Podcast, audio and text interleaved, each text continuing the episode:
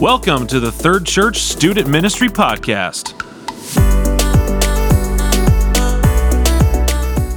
Hey everyone, thanks for joining us for another week of the Third Church Student Ministry Podcast. Uh, we're going through the book It's Personal, written by Reggie Joiner and crew at the Orange Store. And uh, this week we are in chapter four. It's called Do You Know Where I Live? And friendly reminder the main point of the book is uh, Jesus' interaction with Zacchaeus. So, um, want to make sure that you understood where we were going and why we're using references to Zacchaeus during this podcast and other podcasts. So, today we are joined by friend and coworker Jenny Hesseltine. So, Jenny, why don't you tell a little bit about yourself and then tell us what uh, your takeaway from this chapter was? Awesome. Thanks for having me. Uh, Jenny Hesseltine, I'm currently Director of Community here at Third Church. And so lots of small group involvement because of my role here and just who God created me to be. Um, specifically with students, I have I don't know what the collective number of years is that I've been a small group leader, but I have served in particularly middle school ministry three different times in two different churches and um, really love middle schoolers.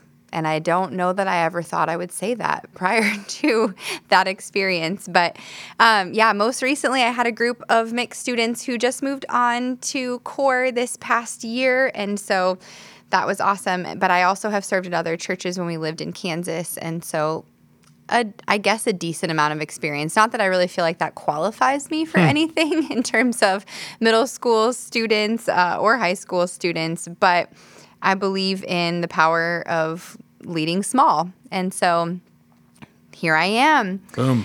Yeah, I I loved a lot of things about this chapter, Brett.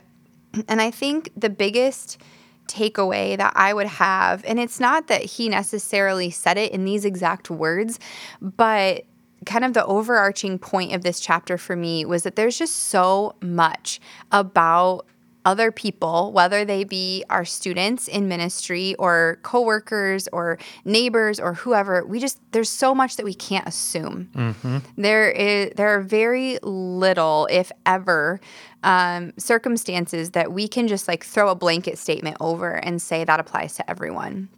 And so I think, uh, yeah, that's really kind of one of my biggest takeaways from this chapter is that getting to know where these students live uh, in your context is so important because it, without that, without that personal level of interaction and and knowledge of who they are and who they're created to be and where they're at currently, there's just uh, so much that we're missing yep. by making making assumptions and and putting blanket statements over them.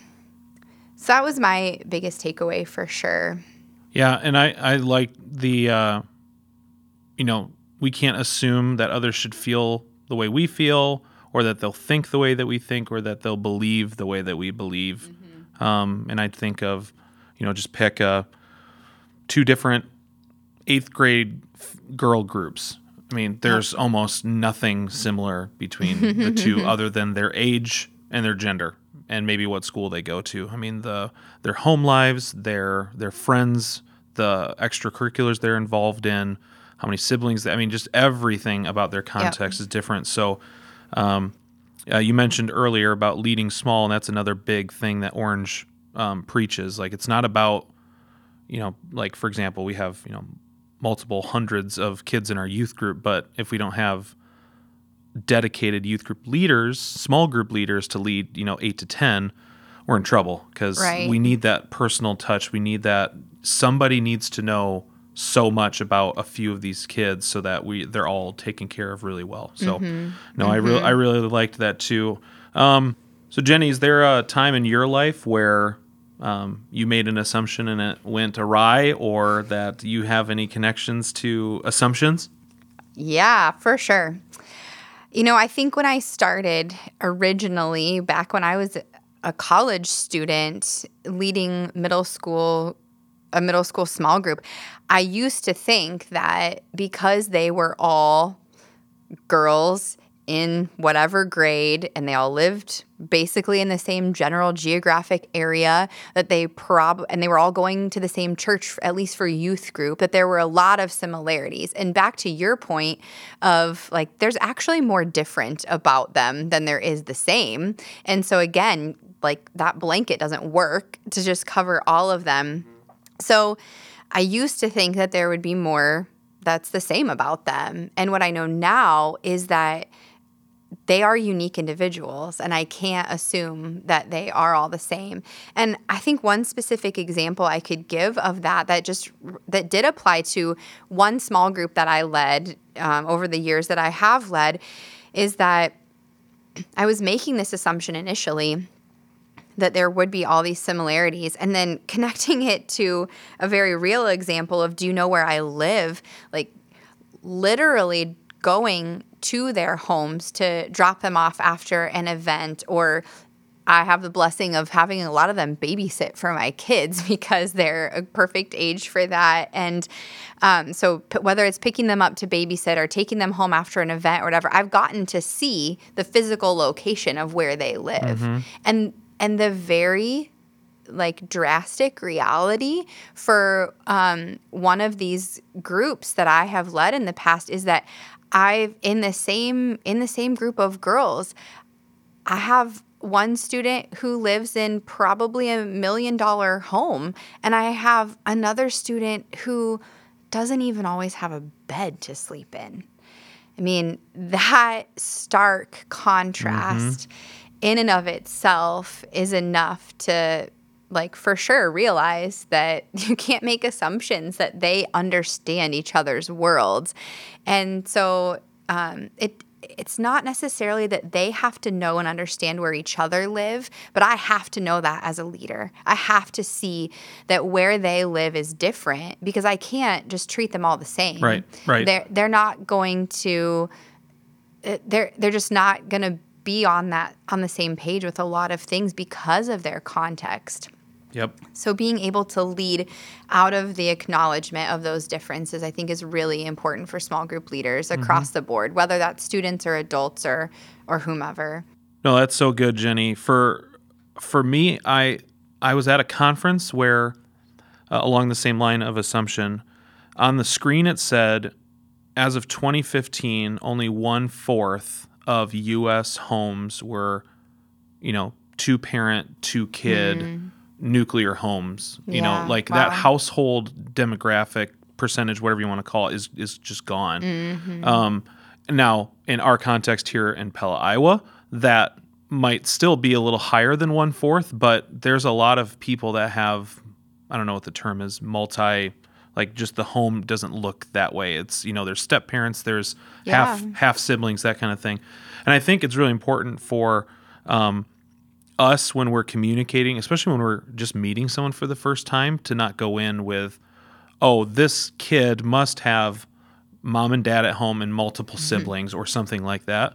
Um, and I've been I've I've seen the look in a student's eyes when they had they basically had to tell me that their home life isn't awesome mm-hmm. after I just assumed that oh where does your mom and dad work well actually they don't have a job right now it's like oh you know sure so yep. um, I think my yeah, my my challenge um, would be that as we um, lead and as we are, oh, what's the thing? Kevin's Kevin's been our pastor. Kevin has been saying a lot that we moving forward in this um, this kind of post Christendom world that we're living in in the United States that we are going to be the only Bible that a lot of these students, coworkers, just other people we interact with are going to read. Sure. So um, not assuming, um, realizing that everyone has a story, and to um, you know take the time to get to know that story. And uh, from a small group leader perspective, you know that's one of the reasons that we have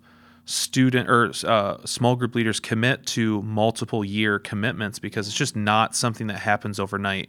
Uh, one of the things in the chapter actually says it takes 14 to 24 months mm-hmm for a teenager to fully open up and trust an adult. Yep. And when we're, you know, when we have 30 minute small group times, basically, uh, that's that's not a lot of time. So it does take a while, and so the challenge is, especially for you new leaders, like keep putting in the time, keep putting in the effort, um, and it's going to pay off. Mm-hmm. Mm-hmm. What about you, Jenny? What's your challenge? Yeah, I'm gonna I'm gonna borrow Bob Goff's um, framework for this and use another statement of I, what I used to think and what I know now. And I used to really psych myself up for the idea of one on one time with a student, meaning that I didn't think I could schedule a coffee date or going out to ice cream with one student who I knew really needed that one on one time unless I felt like I had time in my calendar to schedule that mm-hmm. with every girl in my group. And what I know now is that they don't have equal needs for that. And so to put that kind of pressure on yourself as a leader is completely unnecessary and unrealistic. Mm-hmm. Um, you know, my last small group had 10 girls in it.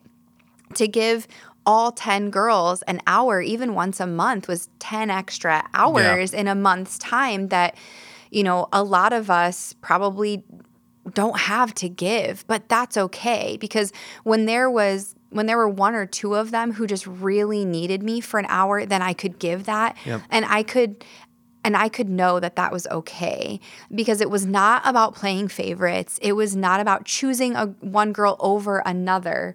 It was about meeting their needs, seeing where they were living in that moment and being able to be there for them. And I think that's what Jesus showed us in the story of Zacchaeus. Yep. He called Zacchaeus down out of the tree. There were hundreds of other people standing around, but Jesus didn't put that kind of um, pressure or requirement on himself to talk to everyone, to go to everyone's house. He just knew that Zacchaeus was the one who needed it, and that's mm-hmm. who he called out. Oh, love it. Love it. Thank you so much. Um, so, Jenny, thank you for being with us today. Thank you for reading this chapter and discussing it with us. Uh, and for you people listening, I hope that this was um, gave you some new things to chew on and some things to uh, discern as you move on in your leadership um, and in your relationships with people. So, um, thanks for listening. And next time that we are together, we'll be going through the chapter Do You Know What I've Done? See ya. Thank you for joining us on the Third Church Student Ministry Podcast. We hope this has been a blessing to you and to your ministry.